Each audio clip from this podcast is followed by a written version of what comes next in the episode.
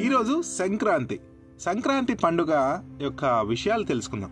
భారతదేశంలో పొంగల్. మరి పొంగల్ భారతదేశం అంతటా ఒకే రోజు జరుపుకుంటారు.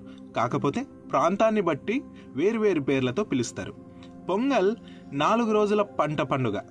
థాయ్ నెలలో అంటే జనవరి ఫిబ్రవరి సీజన్.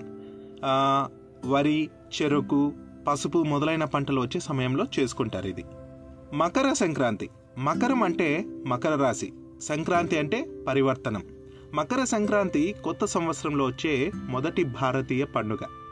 సూర్యుడు మకర రాశిలోకి ప్రవేశించడంతో మకర సంక్రాంతి సూచిస్తుంది. అలా ఈ పంట పండుగ సూర్య భగవానుడికి అంకితం చేయబడుతుంది. శుభకార్యాలు.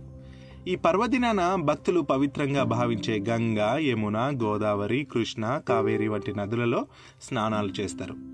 శాంతి శ్రేయస్సు మరెన్నో ఆధ్యాత్మిక అభ్యాసాలు జరుగుతుంటాయి. ఈ రోజున నువ్వుల లడ్డూలు పంచిపెడతారు కొందరు.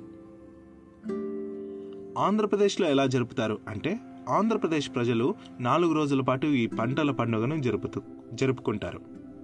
భోగి పండుగతో మొదలై భోగి పండుగ అంటే పాత వస్తువులను భోగి మంటల్లో వేస్తారు. తర్వాత సంక్రాంతి. పూజలు కొత్త బట్టలు విందులతో వేడుకలు జరుపుకుంటారు. తర్వాత కనుమ. పాడి పశువులను పూజించే రైతులకు చాలా ప్రత్యేకమైన రోజు కనుమ.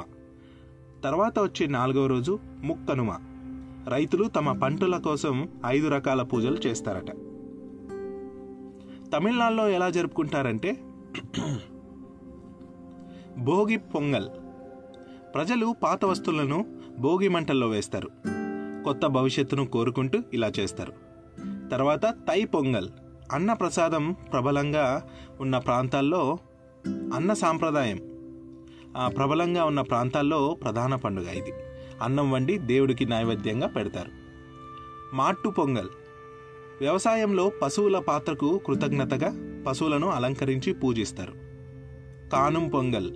ప్రజలు కొత్త బట్టలు ధరించి బంధువుల ఇళ్ళకు వెళ్ళి కానుకలిచ్చి పుచ్చుకుంటారు.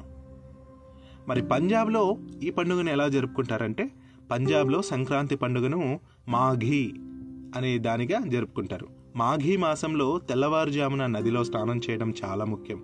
హిందువులు నువ్వుల నూనెతో దీపాలు వెలిగిస్తారు. ఇది శ్రేయస్సును ఇస్తుందని అన్ని పాపాలను దూరం చేస్తుందని ప్రజలు విశ్వసిస్తారు.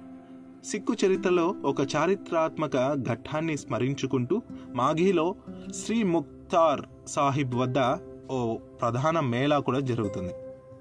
మరి దీన్ని గుజరాత్లో ఎలా జరుపుకుంటారంటే గుజరాతీ ప్రజలు గాలిపటాలు ఎగురవేయడానికి ఈ పండుగ కోసం ఎదురు చూస్తూ ఉంటారు.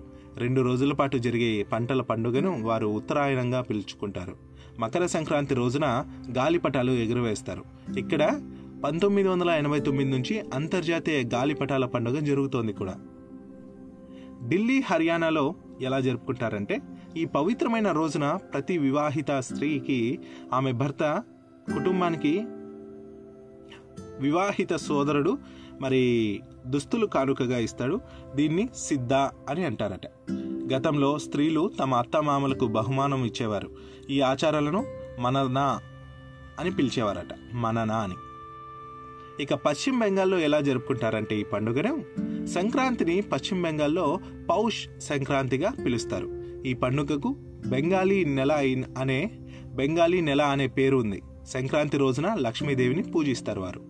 తాజాగా పండించిన వరి కేజురేర్ గుర్ పాటలి రూపంలో ఖర్జూరం సిరప్ను ఉపయోగించి వివిధ రకాల సాంప్రదాయ బెంగాలీ స్వీట్లు తయారు చేస్తారు.